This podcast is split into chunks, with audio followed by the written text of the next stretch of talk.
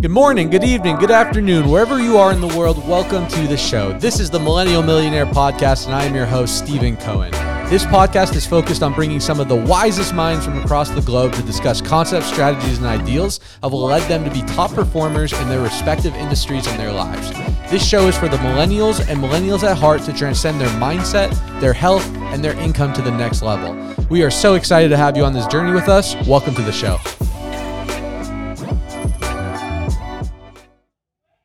What is up, millennial millionaires? Welcome back to another episode. Today we have another super special guest, uh, my man Tanner Chidester. Tanner is the founder and CEO of Elite CEOs. He's generated over $70 million in the online coaching world. He's been featured on shows like Alex Hormozi and Ryan Pineda in Business Insider and CNBC.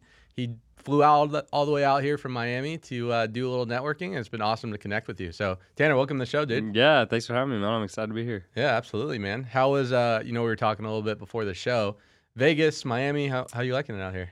You know, I it's the only thing against Vegas is just the view, man. It's like it's hard to beat the view in Miami, but I will say it, I think business wise, it's a good move because it's closer to things. It's very close to people. Miami, if you're out in Miami, there's, I mean, there's nothing. I mean, some people go to Atlanta, but it's really New York, Miami, Vegas, and I feel like Vegas is close to like Phoenix and LA. So, but I like it here. I mean, there's a lot of fun stuff. The resorts. I mean, I think you could just literally make a vacation one week per in each resort so it's a fun spot. There's so much to do, man. It's it's funny. the The one place that I would move if I left from Vegas would be Miami. I feel like it has a similar lifestyle, yeah, similar amenities, similar energy for young hustlers, entrepreneurs that are trying to go out there and get it, yeah. and uh, most importantly, no state tax. So that's, uh, I mean, that's like the number one rule. I feel like wherever you live. So Vegas has it too, though. Hundred percent, man. Yeah, Nevada.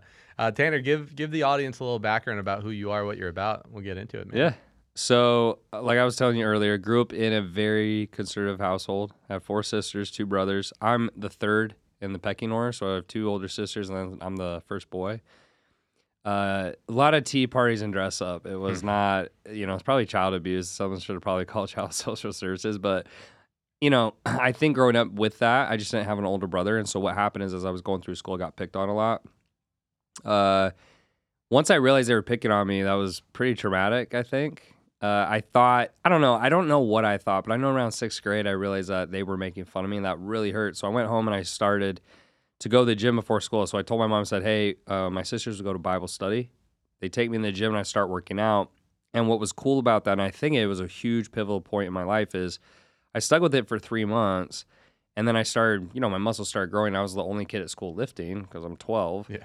And I remember just the amount of respect I got. And I was like, wow, so if I do hard things, good things will happen. And that really worked into sports and dating and grades and all those types of things. So, mm. pretty much from 12 to 22, all I cared about was playing the NFL. So, the way I attacked business now, it was two workouts a day. I had NFL coaches, I had NFL running backs uh, who I paid money to. I actually worked with the USA weightlifting Olympic coach, a lot of stuff like that. And at 22, that ended. I had a bunch of injuries. I also don't think I was good enough. They're just, I mean, I played with some first round draft picks, and it's just the level of talent is it's a whole nother level. And then I finally had to decide what I wanted to do. And so I was doing engineering. I did it because it was going to make, you know, six figures out of school. It was all about the money. And I remember my mentor just said, dude, you should drop out and start an online fitness company. I was like, I don't, I don't know anything about business. I remember at the time I would go to a Subway. I had no idea how a Subway made money. Like I couldn't even how do they get the ingredients? Where do they find the people? I, I just had no clue about business. So he convinces me to drop out. Uh, my girlfriend at the time dropped me. Uh, her mom was not a fan of it. My family wasn't a fan. I, I actually thought it was a bad idea. And so for the next couple years, I'm doing door to door sales. I was selling security for a company called Alder. We were talking about that in Utah. Yeah. I was also doing a server, and then I would work the rest of the day on my business. And I gained no traction. So after about two years, I'm calling my dad calling my mentor saying, uh, you know, maybe I should go back to school. Maybe I should just give this thing up. And I'm, because I'm 25 now, and I don't know, at 25, it really was, I just started feeling like, man, I really got to figure this stuff out. And I remember seeing an ad on Facebook that was talking about how to build your online fitness company. And so I click on it and I go through it, and it's a $5,000 program. I got maybe two grand to my name. I put 3K on a credit card.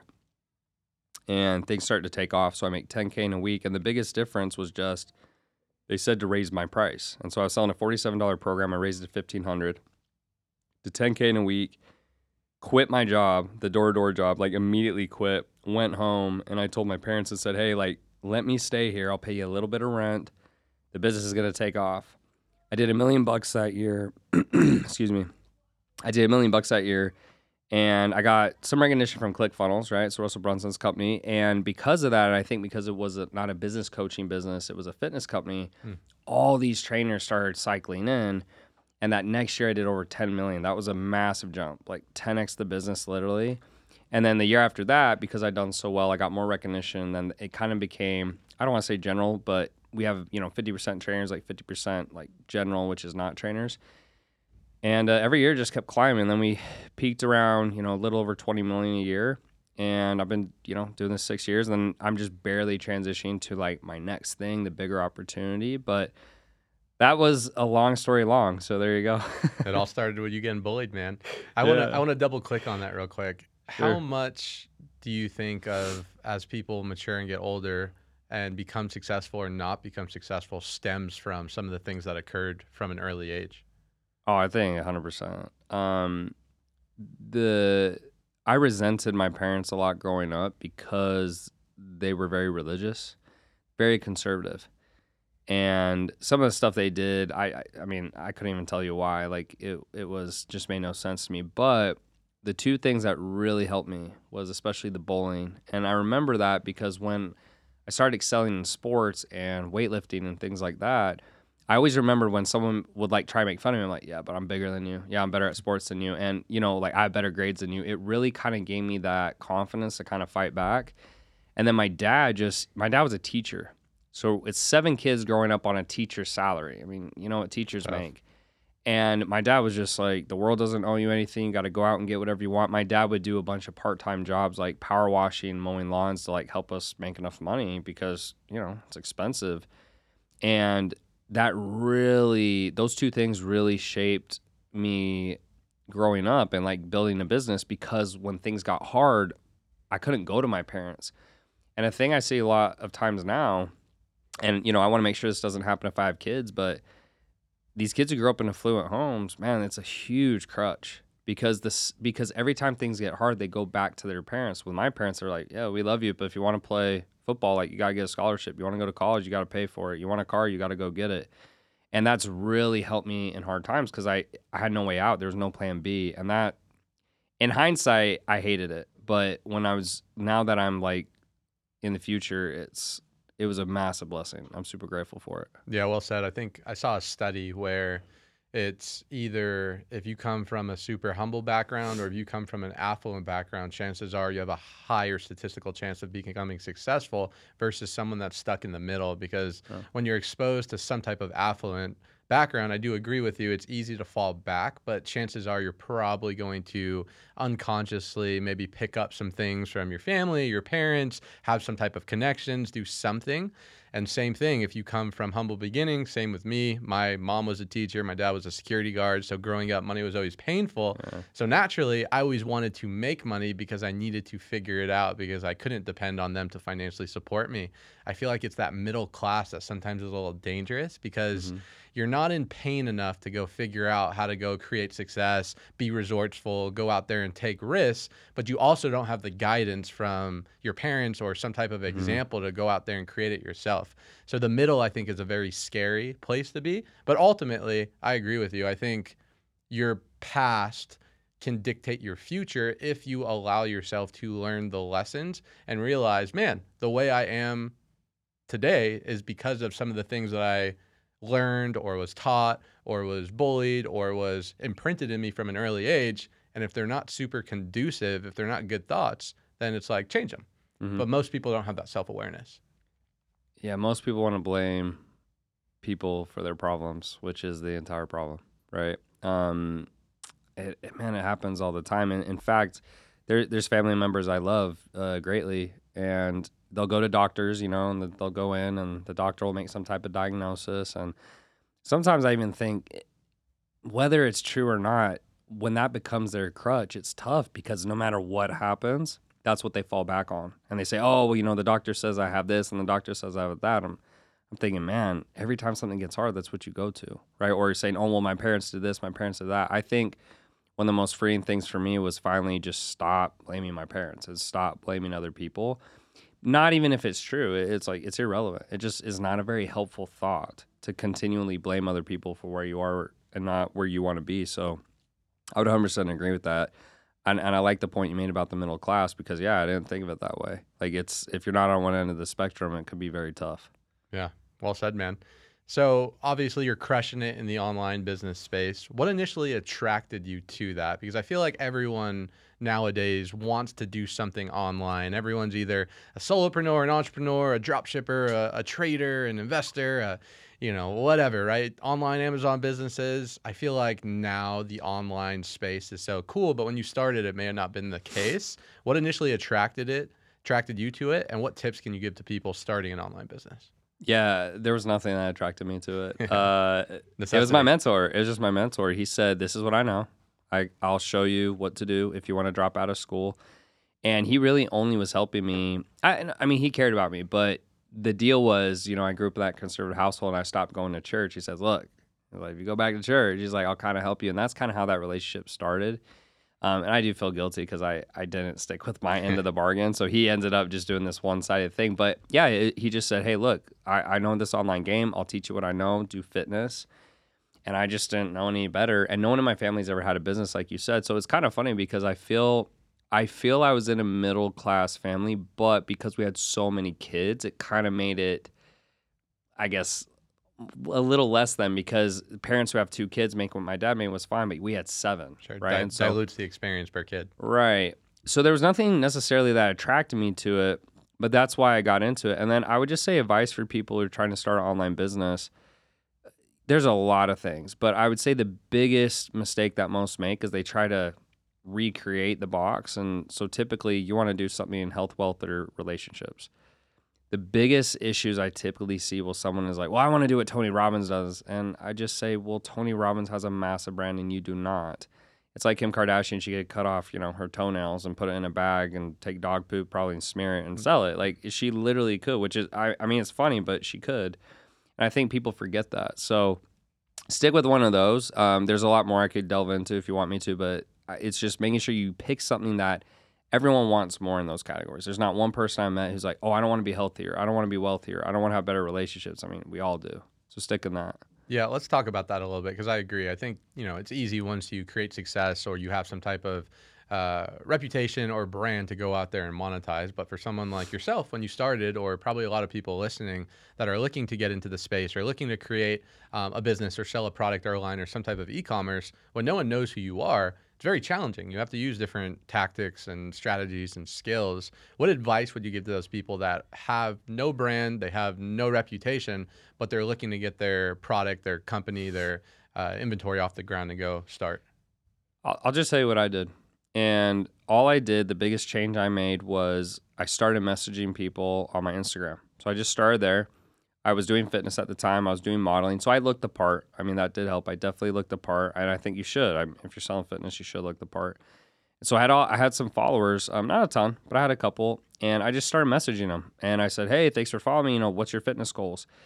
And I would work them through the process, and I just basically book a phone call, and I would start closing people. And once I started closing enough people, I realized, okay, this is not scalable. Like I can't just message people all day forever. I got to start running some type of paid traffic.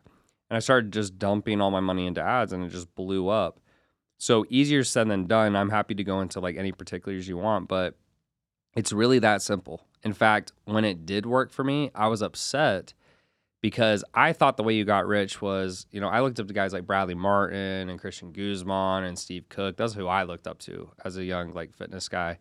And I thought you just put a link in your bio and then you got super famous and you'd be rich. And a lot of those guys, the irony is they don't make a lot of money. Not those guys in particular, but there's a lot of you know big name people mm. who have no idea how to monetize their audience. And so when I finally just was told, "Hey, look, you're selling a forty-seven dollar program. It's not worth my time to get on a phone call. I can't drive enough traffic because I don't have a big following." And so the benefit was when I started messaging people and got them on a call. I could charge higher prices. I made you know three times what I would make in a month as a server in a, like a day and then I could put that money into ads, and that's really how I grew my company. It's not any more complex than that. It's just the most people they don't have the skills. Like they Mm. just don't have the skills. Yeah. What what was that shift to really understand, hey, I need to start valuing myself at a higher level to start stop selling small ticket items and start, you know, selling selling high ticket items because I feel like not just in the online space, but in any type of industry, like I think of my industry in sales, and I think it's very similar. It's like until you demand more out of yourself, until you believe that you can go accomplish more, you're not going to start acting as is, and you're not going to acquire those higher clients or those higher uh, ticket items. What was that shift for you to make you actually believe that you're worth the new high ticket item price that you're selling? I wish I could give you a detailed answer, in depth answer, but the truth was I was so sick and tired of being poor Mm. that I was literally willing to do anything it took. And so it was extremely dark energy where I said, if I want to make 10K a month and I have to sell a $1,500 program, then I'm going to F and do it. And that's all it really was. And what was crazy is I didn't think anyone would buy it. I think that was the hardest thing is when someone first told me, I said, I've never even knew what high ticket was. I didn't even know. I, I couldn't fathom. I said, you, no one is going to pay me $1,500 for a fitness program. They're like, yeah, they will. I was like, dude, there's no way. Like I'm selling a $47 program. But what people don't realize is that the market, most people are doing that. So like 80 to 90% of the market is selling these low price products. And so they're commoditizing themselves out. But I, once I, at the bottom. Right. And so once I realized, I said, oh, so I only have to sell three people out of a 100. It totally changed the game for me. And so it really just started. I'll be honest. I spent two years just giving up everything, everything, and getting no results. And that is the most, that's the worst feeling in the world. There's one thing to give up everything and get results. And then there's another thing to have, you know, I was living in a thousand dollar a month apartment. So picture that.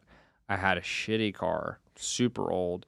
I didn't feel comfortable dating girls because, oh, what do you do? Oh, you know, I'm a server and I'm trying to build a business and it's failing. Yeah. So I was just so desperate to get out of my situation that I said, you know what, I'll do whatever they say. And when it worked, I was actually upset.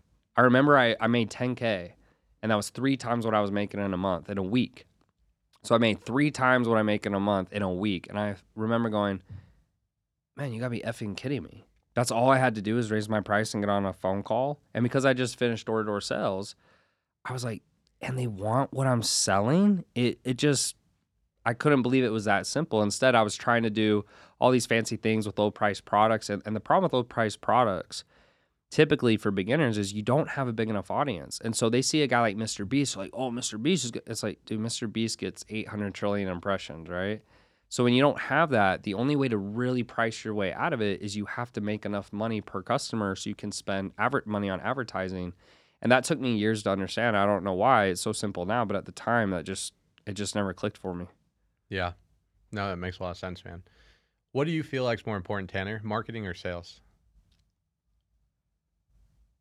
Oh, yeah, great question. I'd say sales only because I literally cold DM'd my way to fifty thousand dollars a month. Hmm. I mean, I wasn't even marketing. I was just literally reaching out to people, and I just knew it was a numbers game. It was like door to door, hundred messages, thirty reply, five book a call. I'll close two or three, and so marketing is super important. I mean, they they're very hand in hand, marketing and sales. But if you can simply just have enough conversations with people you'll get enough sales. Now, obviously, door to door, for example, or like putting out flyers is super inefficient, but it does work. So really, all marketing is supposed to do is make things a little bit more efficient, in my opinion. But I cold DM my way to fifty thousand dollars a month, and I mean, yeah, my fingers did hurt. I think I was getting arthritis in the in my knuckles at one point. But again, I was willing to do whatever it took. I didn't care, and if so, I just didn't believe that was possible. Once I started seeing, wow, it's it's just this numbers game, and it's just having the right process. It, I mean, it changed everything for me. Yeah.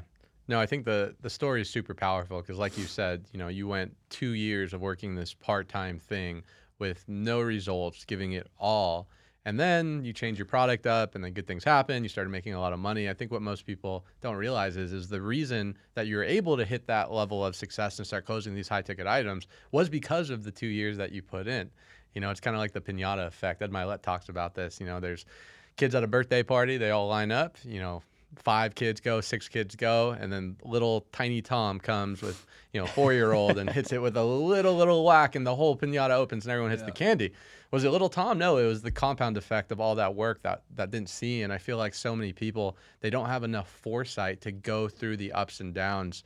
I really like what you said. You were working your job full time to pay the bills, but you were working on your business to eventually pay the fortune until you didn't have to work a job anymore, and now you're doing this as your full time fortune. Yeah, and man, I'm telling you, the day I went full time on my business, I couldn't believe how much more energy I had to put into it. I, I tell people all the time, if you go part time, move very fast because the hardest thing, I think the reason I was so discouraged and I was going to quit is you go to this full time job, and basically what I would do is I would get up around like 5 a.m. I go to the gym, and then uh, the place I would serve at would open around like eight.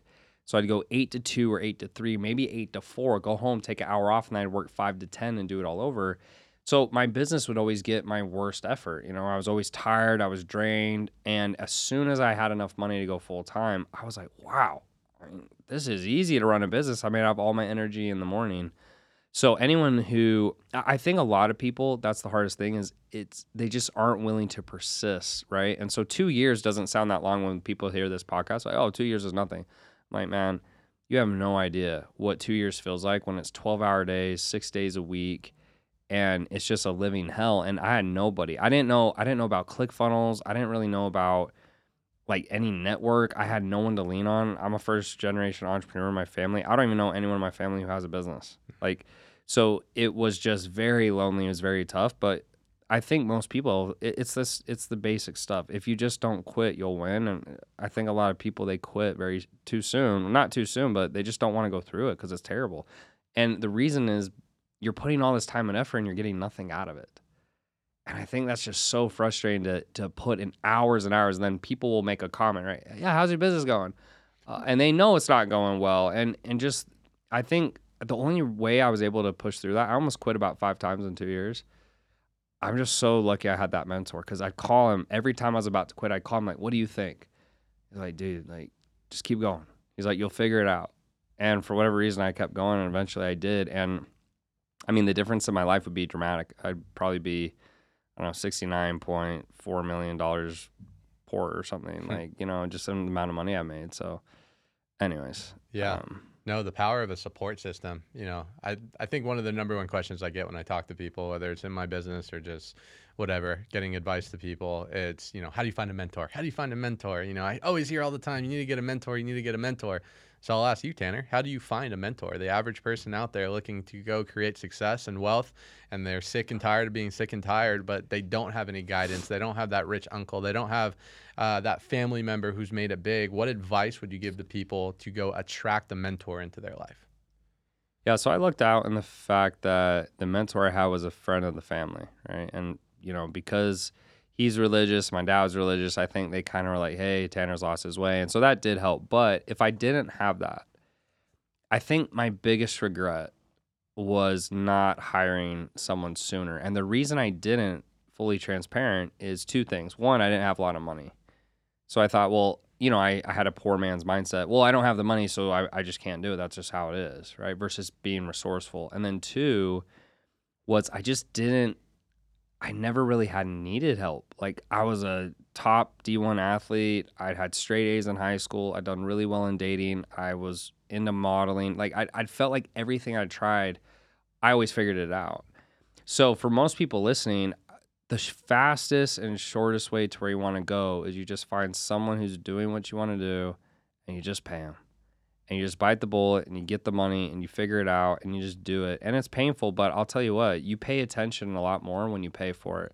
Free stuff is really not good because when you're not paying for it, you just don't pay as much attention. It, it's like I have a coach right now, I paid him 200 G's for the year and I get two hour session bi weekly. And when I go, I do not say a word the whole time. I mean, unless he asks me something, I just sit there the entire time and I just listen because I'm not there to talk. Like I'm there to learn and I pay attention because I've paid a lot of money. It's like, you know, if you break it down, it's probably like 10K a session or something, maybe a little more. Um, so I wish there's a better answer, but I think nine times out of 10, the hard part is if you're not willing to pay, then you have to sit through the bullshit. And because you don't know what you don't know, you can't. So people go, oh, you just learned that on YouTube.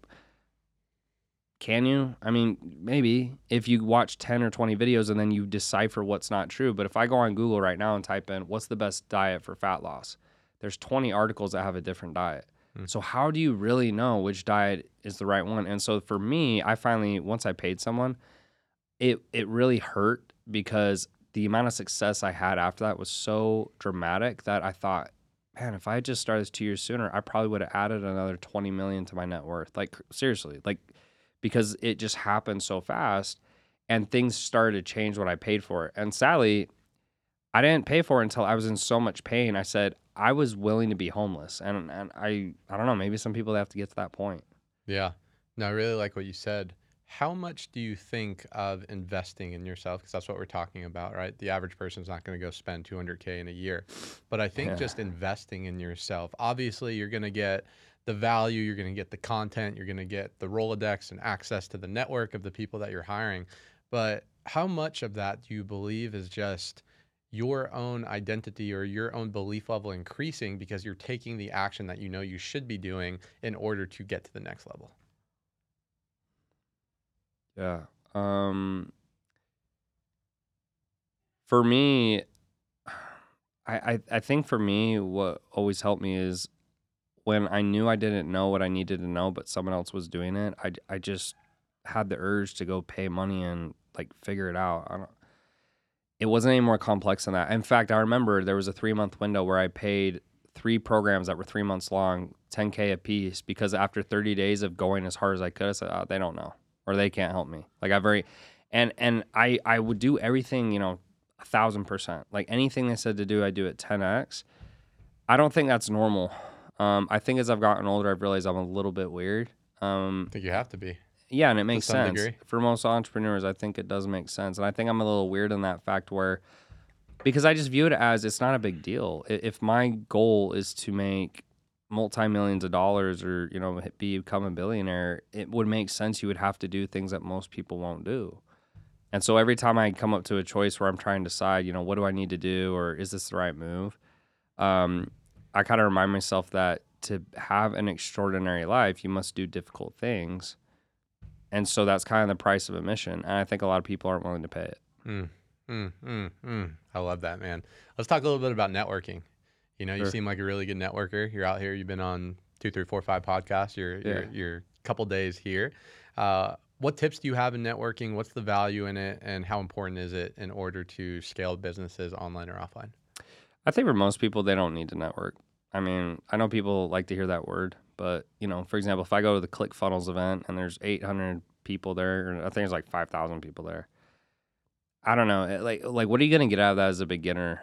I don't know. That might be unpopular to say, but the, the way I built my network is I became someone worth knowing. Mm. Um, few years ago, you'll laugh at this now, but a few years ago, Alex Hormozi approached me and wanted to talk, and I was like, "Nah, I'm good, man." Like, and I thought he wanted something from me, which is very ironic now, right? And um, we finally, a couple years later, got put in a text thread, and he's like texted me privately after. I was like, "Oh man, like I kind of have to meet him now because if I don't, he's gonna think I'm a dick." And he got on, and like he didn't want anything out of it, but I think he wanted to know who I was and connect to me because he'd heard about me and he'd seen what I was doing, etc. So I think there's benefit, uh, you know, outside of that, honestly, this has been what I've seen works the best is like podcasting because what happens is it's mutually beneficial, right? I'm not just, hey, man, let's meet up, let's have lunch. And you're like, oh gosh, what is this guy going to ask me? It's where you're both creating content. You can both have a very genuine conversation. But I think for most people, it's just focus on becoming someone you want to be. And as you do that, the opportunities will 100% come your way.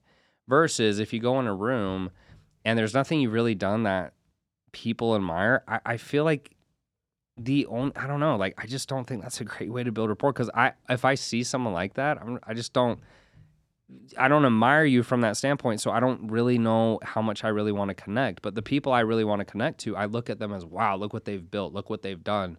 So I want to connect. Um, so for me, I just try to continue to like become the person that someone else would admire and kind of go from there. Yeah. Yeah, I love that, man. Attraction. You know, I think it's the same thing with anything, whether it's networking, girls, door to door sales, online businesses, like you want to become the hunted, not the hunter. So many people Yeah. out there, they're trying to go fake their way to success or trying to act like they're someone they're not. Where there's there to some degree you want to act as is, but ultimately it's like just focus on becoming the most valuable person that you can and naturally you'll attract like-minded people and it'll be genuine you know? I'm sure you've had conversations with people whether they're pitching you you're pitching them or just at networking events where you're like this dude's saying everything right? But for some reason i have this weird feeling. Like it, it's just not organic. There's there's not like that normal intimate conversation i think it's because they're trying they're not in integrity because they're trying to get something out of you or vice versa versus becoming the best version of themselves and naturally it'll be an organic uh, context You know, you saying that just made me think of something. So I get per day, I want to say maybe 20 DMs that say, Tanner, can I be a video editor for you or can I be a setter for you? Mhm.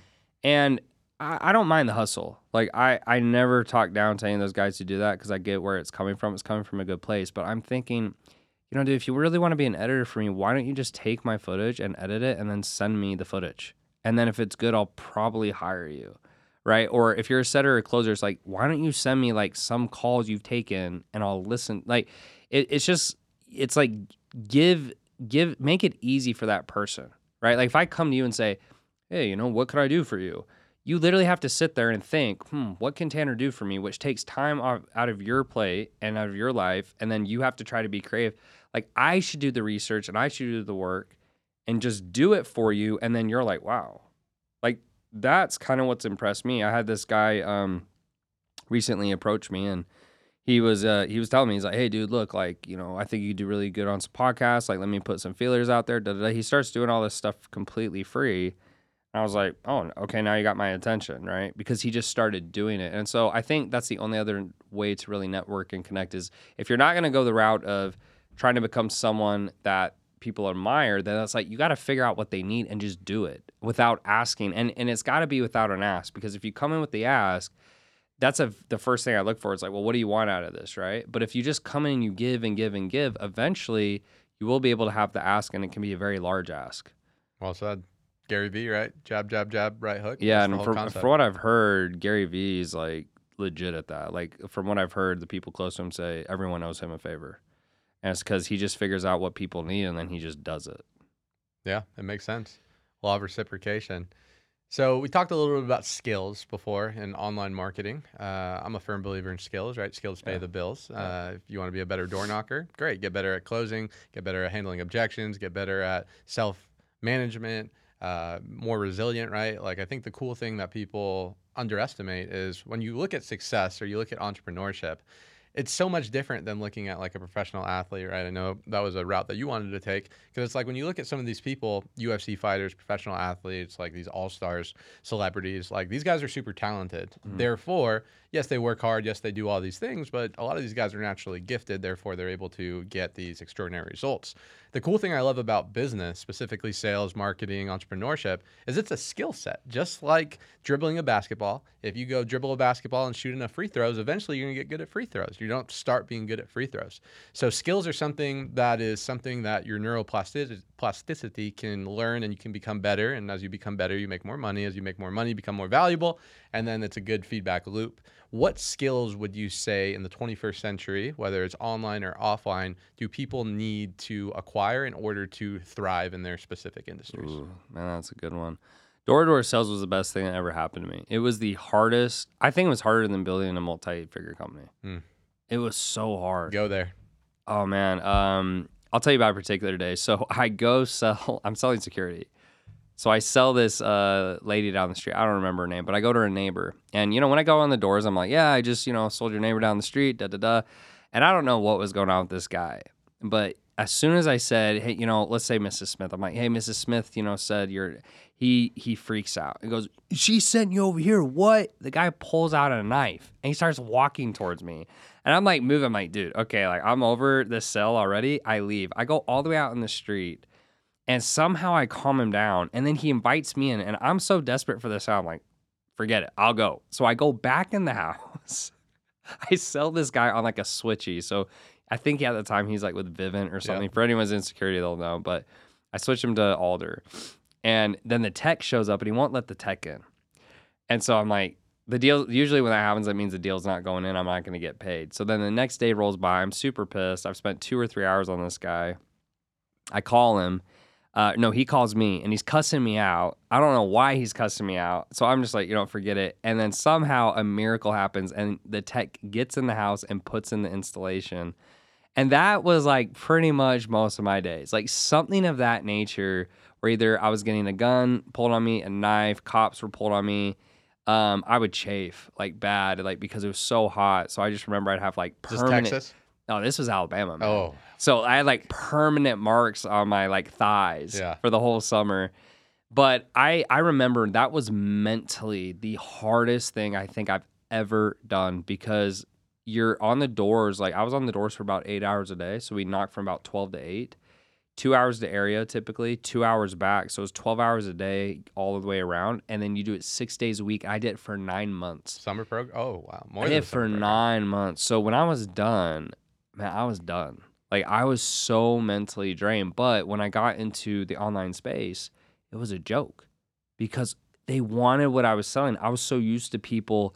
I mean, door to door, there's 20 objections. I mean, it's very difficult when when you're in the online world or even in business in general. If they want what you're selling, there's very few objections, and it's typically price, spouse, time, or it's belief. That's it. And so, four versus you know 25 was a lot easier. But I recommend anyone, like anyone who's listening to this, even people who've been in my programs, I say, if you really want to get good at sales, like you want to be a master, go do door to door. And it will, and not only that, but just it takes about two months to even get used to knocking on the doors. I remember just, you know, it's per, it's quiet. There's no one around, and you just knock on someone's door, and you see that figure walking towards you. It doesn't sound that in the tummy. Man, it doesn't sound that scary listening to it, but that takes about two months to get over. Yeah. I mean, and then you know you you lose all brain train of thought, excuse me, when they open the door, and you sound like a complete moron for weeks on end. So, uh, but that definitely changed my life. I mean, that was probably one of the most significant times in my life, and at the time I had no idea. Right, I had no idea it was going to bless me the way it did, but that's why I'm so good at sales because once you've done that, it's I mean, a pre-qualified lead, it's a joke. They they want what I'm buying, so I'm really glad you said that. So, you know, I've been in the door to door space for going on nine years. It's where I made all my money, where Yeah. my current business is. And I even tell people this I'm like, I don't care if you're going to be in solar for a year, two years, if you want to make this your long term career, if it's just a vehicle to make some money, invest in real estate, start flipping, whatever. The skill set you learn in direct sales, whether it's door to door, specifically door to door, because that's the rawest, most form of selling that you can do, I think yeah. the resiliency, being able to handle objections, just the belief that it takes in order to go sell a stranger and interrupt them from whatever they were previously doing, and being able to reframe them and handle your own emotions and hold yourself so accountable. Those skills are indefinite, where you can take that to really any industry, I believe, and, and dominate. So uh, I'm glad you you reinforced that. Well, it's door to door door to door is so tough. And like to what you said, I think one of the issues with the door to door companies that drives me nuts is they sell you on these visions of grandeur. You know, they're like, oh, you're gonna make all this money. And what they really should sell on is what you just said, where they say, listen, we know you're not gonna do this forever, but if you come in here and you bust your A, this is gonna help you do X, Y, Z or ABC. And if they had just told me that, that's what ended up happening. But a lot of the guys who try to recruit, I tell them like, you guys are selling it completely wrong. You guys need to sell it as it's a vehicle for them to get to where they want to go, not as the vehicle for the rest of their life. And honestly, if I ever started like a door-to-door company, I would completely change the recruiting and how they do that because that's why they struggle uh, with drop off because the guy they tell the guys it's easy. They're like, "Oh, you're gonna make all this money," and you get out there, it's difficult and it's not easy and it's very hard. Um, but yeah, that's neither here nor there. It's just I've talked to guys who do recruiting. I'm like, you're never gonna recruit well until you just tell them the truth. Like the truth is, it's very difficult, and you know they bring them out there, and like half the team will fall off in the first couple weeks because it's just way harder than they thought. Yeah, it's just setting the right expectations. I think in any business, you know, if you're in sales or if you're leading a team or if you're mentoring people, it's setting the right expectations because however you frame the situation, just like in a home, you know, if you say, hey, this install is going to take, you know, a month and it gets done in two months, they're going to be pissed. If you say, hey, this install is going to get done in three months and it gets done in a month or two months, they're going to be happy. The install is the same, but it's the expectation. Uh, I think that's that's super important. Uh, Tanner, let's talk a little bit about your your coaching and consulting. So obviously Sure. you made a you made a pivot, but you're still obviously doing your online business. What made you want to get into the coaching and consulting, and what's some things that you have learned from it that maybe you didn't think you were originally going to learn when you started? Yeah. So again, I didn't get into it because I thought, you know, I woke up one day and said, "Oh, I'm gonna have a coaching business and consulting." In fact, I didn't want that in the first place. I hated business coaches because the first couple coaches I paid, I think I was a little, I think I'm a little more mature now, so I think it was somewhere in the middle. But I felt like I was working. You know, I was working all the time and I was DMing all the time. I literally was getting arthritis right here in my fingers and the knuckles because I was doing this so much, right? And the doctor's like, "Dude, what are you doing all day?" Grinding. I was like, I'm grinding, bro. You know, like my fingers are moving 100 miles a That's minute. why I got the iPad. Uh, yeah, exactly. Um, so, with that being said, um, man, I lost my I lost my total train of thought where I was going with that. Um, what was the question you just asked? I apologize. What did you learn from consulting and what initially did you Perfect. So sorry. Okay, so, um, when I started having success in the like online fitness business, the reason that I started consulting is people started asking me, right? I just was successful. And so I was like, well, $200,000, you know, okay, I'm 25, I'll take it. That did well and I kept doing it. So I really never had this plan to consult people. I just did super, super well in fitness. I had a ton of trainers come to me. I kept being successful. And then people were like, hey, can you do this outside of fitness? That's how that all started.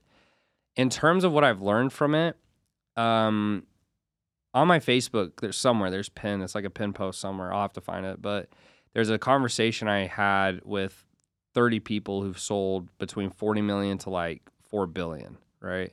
Most of them were billionaires.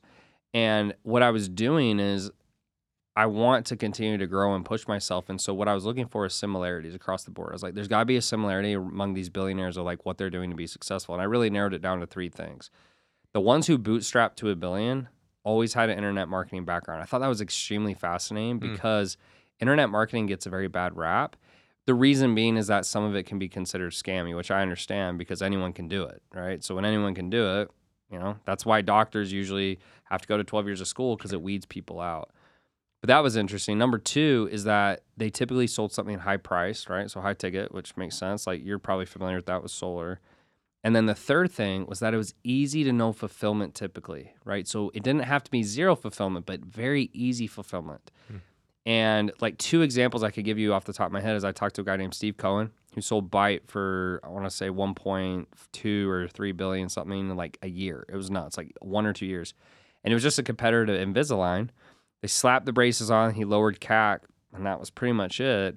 And then the other one was a guy named uh, Justin Hartfield, and he sold Weedmaps for I don't know some egregious amount, and it was literally just Yelp for weed. And I was like, man, that is so interesting. And so I think I think the other thing I'm super happy about is I've really learned at a high level how to build a company, like operations, sales, coaching, hiring, training, management, leadership. And so when you can take that into a bigger vehicle, right? I think like there's a lot of business uh, there's a lot of founders. They are very creative. They build great products, but they have no idea how to build a team. I think it's a better attribute and skill to actually know how to build a team first because you can go and buy a business that has the idea or you can, you know, figure the idea out later, but there's a lot of founders who don't actually know how to run companies. I have an ability to be a true COO. Like I can really run it A to Z. So those would be the biggest benefits I had from doing it. Um, I don't think it's if you have ambitions of doing nine or ten figures, like it won't be in coaching, right? That's my opinion. But for most people, it's a great business because they can make pretty good income. They can travel. You know, that's like I'd say the average entrepreneur. But it's also the skills. The, there's just so many skills you'll learn in internet marketing business that make it go versus that maybe you know a more traditional type business. I, I I talk to people sometimes. And I'm like, man, they just don't really know much about marketing, um, which isn't everything, but it's very important. Hundred percent. Yeah. What I'm thinking about when you're talking about that is like leverage. You know, have Yeah. you have you heard of uh, uh, Naval Ravikant's four for leverage Mhm. content. Mm-hmm. Yeah, like I think it's so powerful. Um, I didn't really know too much about leverage. Obviously, you know, you can leverage money, all this stuff. And then when I saw this video, I was like, man, it made me really start thinking. For those that haven't seen the video, basically, there's four types of leverage. There's labor, there's money, uh, there's media, and then there's code. From what it sounds like, you're doing all four of those. Most people they only do the first lever. Yeah. You know, in my position, right, I'm leveraging a sales team or a small business owner is leveraging people. Most people understand the concept of leveraging labor. You go into money, right? Obviously, Warren Buffett says if you can't figure out a way to make money while you're sleeping, you're eventually going to have to work until you die. Everyone knows they should be Yeah. investing, having their money work harder. But it's those last two that I feel like most people get stuck on, at least in my space, um, that are, I think, get you to the eight, nine, 10 figure space. It's media. It's what we're doing here. Yep. This podcast Yep. could potentially be seen by hundreds of thousands of people for one hour, right? What you're doing with your online marketing and your online business, right? You make one course, you could potentially sell that compounded indefinitely. And then, you know, finally, obviously, code technology, which is, uh, I think, the most powerful one when you look at most of the companies that run the planet. It's all technology companies. So I think if people took a little bit more time, because I think most people's goal isn't to like drive a Lambo or live in a really nice house, it's freedom. It's to get some more time back, spend more time with their family, take more vacations, spend their life on their own time and not on someone else's time and their ability to be able to use some of these four levers whether it's in your space my space i think will buy back their time Yeah, and I agree with what you just said. Media hits the box, right? So it's very little fulfillment. The pro the sales and the marketing is the product, Hmm. right? So that's why it's so powerful. Tech, there's no fulfillment, right? The tech should do the same thing for every person, right? It's very easy to fulfill on. The only other way I've really seen people hit big numbers is private equity, but the private equity is like more of a safe road, right? It's more consistent. It's safer because you're kind of spreading your risk across the portfolio, but um, takes a little longer, right? It's not like a home run. It's like doubles, triples, singles, stuff like that.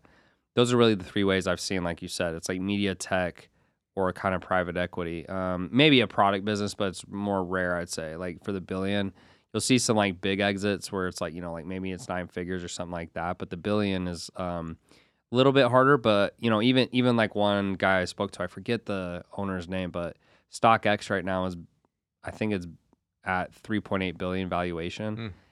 The crazy part about some of the VC companies though is they make no profit. So I think StockX he was saying something like they run at like negative 2 million a month and they're valued at 3.8 billion and I'm sitting here going so why is your company valued at more than mine? But it's just the VC game is like that's a whole nother uh, playground I've never like looked into, but it's very interesting. explain vc So venture capital. So you're taking on money for equity, right? And so most companies, especially a low ticket company, this is why I love high ticket because you can always bootstrap it.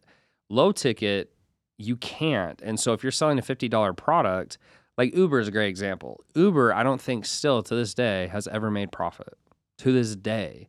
And the issue is because they have to have a million developers, a million back end people, and that's fine, except for the fact you're only making what? Five, ten bucks a ride. And so they need a quadrillion rides. Um, and they're also just growing at a faster clip. They keep dumping money into it. But typically, that it's it's just weird how those, that world works. Is they're basically valuing the company on the potential, which you'll never see in the consulting space, right? They're of the Tanner, my business and go, well, Tanner, we think potentially. They just go, well, here's what it does. yeah So I'm not sure. I, I can't tell you the reasons why that happens. I just know that's how the game is played. And what they're typically doing, the venture capitals, is they will invest in 10 companies and they're just looking for one to hit a home run. So I actually talked to, I forget the names right now because these interviews were a couple months ago, but the individual had a social media company. I can't remember. I think it was like Klout or something like K L O U T, something like Okay. that. Anyways, it was valued at like 250 million. And he said, Hey, you know, he goes to the board and he says, Look, I think it's more than 50% chance we go to zero. He's like, We're burning cash way too fast. Da, da, da. And the board goes, Yeah, if there's even a 1% chance that you can hit a billion, then you got to keep going. And the reason is they invest in 10 companies and they only care if one hits Hmm. the mega number and they make all their money from that. The sad part though, because I was thinking about going into VC and I was looking at it, and what happens sadly, and you don't hear about this, is all those CEOs whose companies don't hit that, they're basically an employee for four, five, six, seven years. And when it goes to zero, they're left with pretty much nothing. Dang. So it's a massive risk. And, um, you know, I guess it depends how you want to play the game and how big you want to go. But that's always why bootstrapping is so great because you just keep control. Um, and I'm not against VC. I'm sure there's like situations it does make sense. But yeah, it was very interesting conversations, man. Like just even learning about that world and like how they get investors and how the evaluations work. And the fact that they just are like, yep, we'll invest in 10, one's going to hit it big and the other nine won't. And we're fine with that.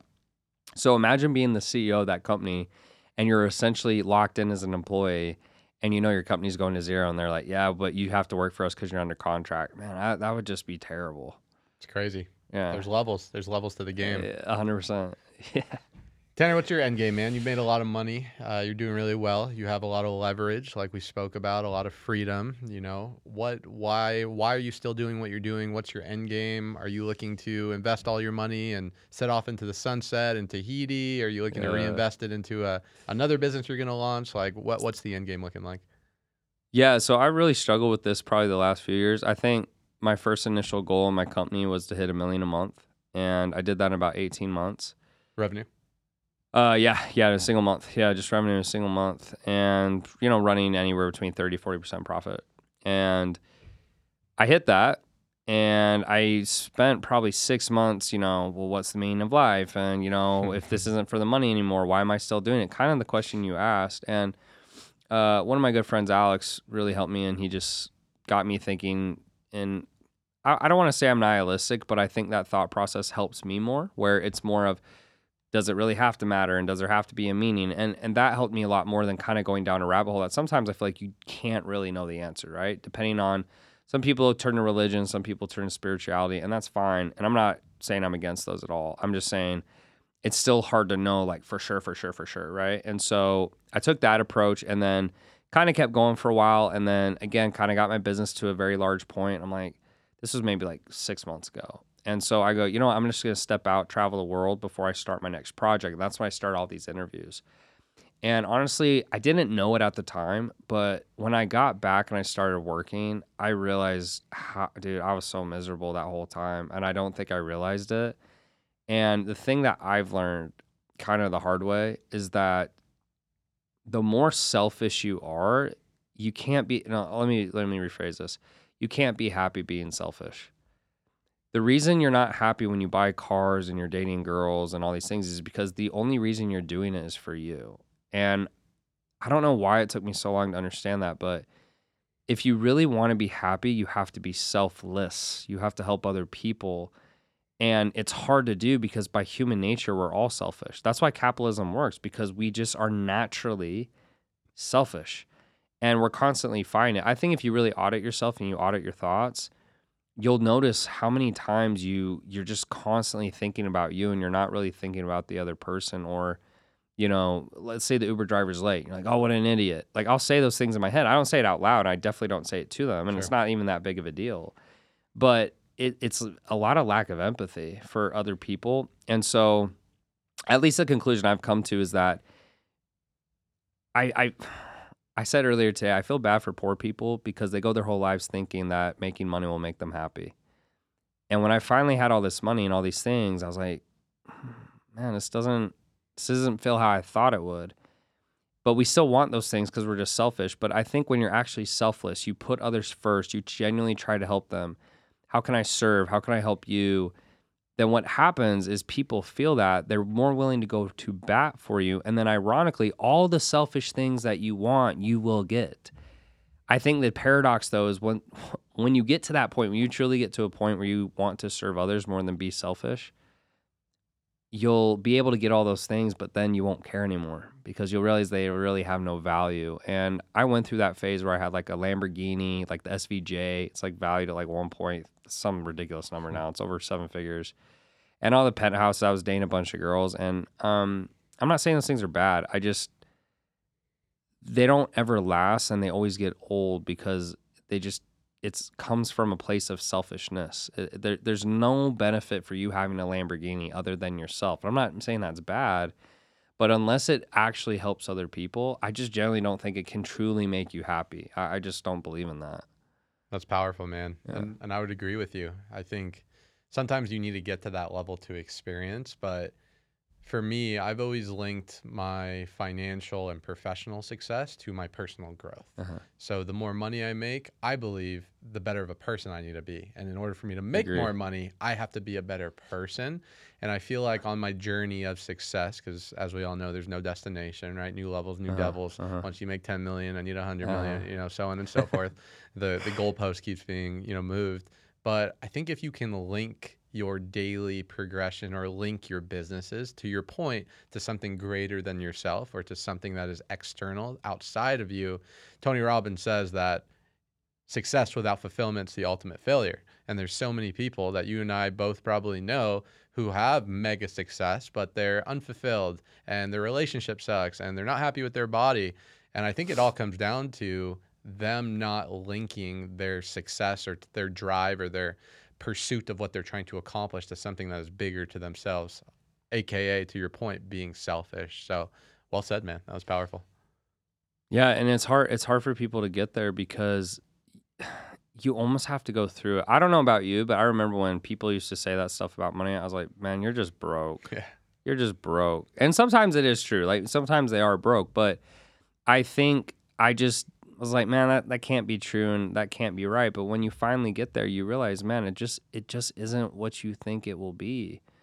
Um, and that was a huge realization for me. And going back to your point, I think I don't know if you ever like just sit there and you have like really deep thoughts, but I think what's funny about life is, at least for me lately, it's kind of felt like this. Um, I don't even know how to explain it, but it almost feels like this game that you can win if you just have the right mindset. So going back to what you said before, when you're very ambitious, it's very easy to get caught up in the end result. But as you know, once you hit the end result, you just move the goalpost, right? And so it doesn't really matter. And so if you think about it, if you're constantly trying to help other people and then you're constantly just trying to be the best you can be, you'll never really quote unquote win, but you'll also never lose and you'll always kind of feel content. And but I just think sometimes we just lose sight of that and we got we get so caught up in our own problems that we lose sight of I don't know, it's like it's like a game you can't actually lose unless you lose sight of that. Yeah. I, th- I think we're so conditioned, especially like a you and me that live in cities with high energy and we're involved in businesses and media and podcasts and social media. Like that's the life, that's the game. It's such an external game. And the challenge when you focus on the external, we're supposed to be internal creatures, right? Uh-huh.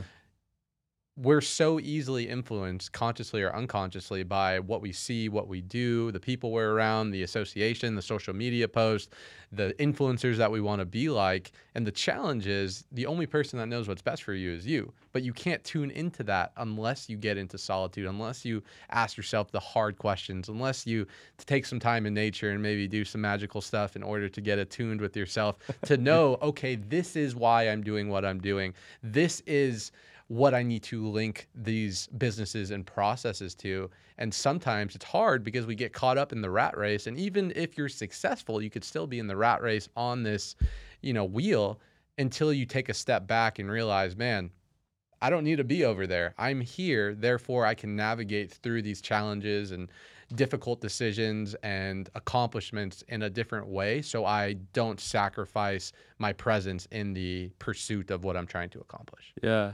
When you were saying magical stuff, you talk you're not talking about mushrooms, are you? Or you think so. Dude, it's so funny you bring that up because I would say I was just having this conversation. I think about a year ago. I think the issue, I don't want to say an issue, but a lot of times in the mindset community or like plant medicine, at least on the outside for me, I would just always the people always like really pushing it. They just seem so wild to me, like so crazy and like so out there. But I got to a very kind of like desperate point in my life, in my personal life, when I was kind of taking that trip and like I was traveling the world, and I was like, you know what?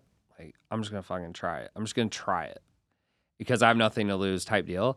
And when I did it, it was very interesting because uh, I'm a very logical guy, and I'm very like people. A lot of my friends who know me, they say Tanner's like not woo woo. So I Yeah. use woo woo as like the kind of word of like, oh, they're very woo woo, you know. Sure. Uh, but I just remember when I went through that experience, it really brings up just thoughts that you can't possibly have without it. It's very, it was super interesting to just see.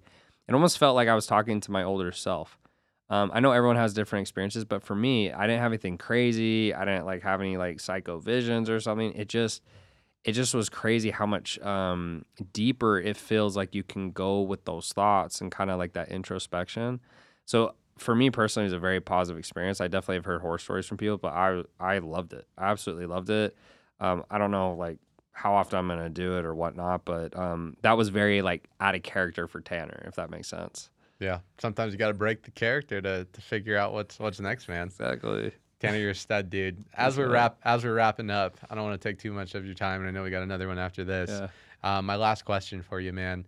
If the Tanner today absolutely crushing it, you know, a little bit more wokey than he was before, just, you know, helping and supporting all these different people. If the Tanner to- today could give the Tanner 15, 20 years ago back in middle school and high school who was bullied, low self esteem, trying to figure out what he wants to do in his life, advice, what would that advice be? you know something that i i actually am really I, I just feel so at peace with is that to this point in my life i genuinely feel like i've done everything that i know how to do to the best of my ability to maximize my potential you know Mm. so i'm not super religious but in the bible it's got you know the the one man with one talent and three and five and maybe i'm the guy with one but i genuinely feel like i've just maximized it like as much as i can the really only advice I always go back to, the only kind of regret I have is those years where I was too egotistical to understand that I needed help. And I think because of that, since that time, I've spent millions and millions of dollars on my own personal development because I've realized that the more you really learn, the more you know, you actually realize how much you don't know. Mm. You realize that, I mean, I was, I remember I was in engineering, I was like seven maths. I don't even remember what the math was called at this point above pre or Cal three, excuse me, and it was all letters. I'm like, there wasn't even a number. I'm like, it's supposed to be math, right? And so, the only advice I would give myself and anyone listening who's younger guy is just don't be afraid to invest in yourself because the the reality is there's a book. I'll leave it on this, but I don't know if you've read. it. It's called Who Moved My Cheese. Yep. And I love that book because the whole book, I'm trying to figure out what is the point of this stupid book. It's taught, and for anyone who's listening, it's three mice. They live in this maze, and every day there's food that drops in, and then eventually the food stops dropping in. And they have this big fight about if they should leave or if they should stay. And two of the mice go, Well, you know, we should stay, da da da. What if we leave? We might die.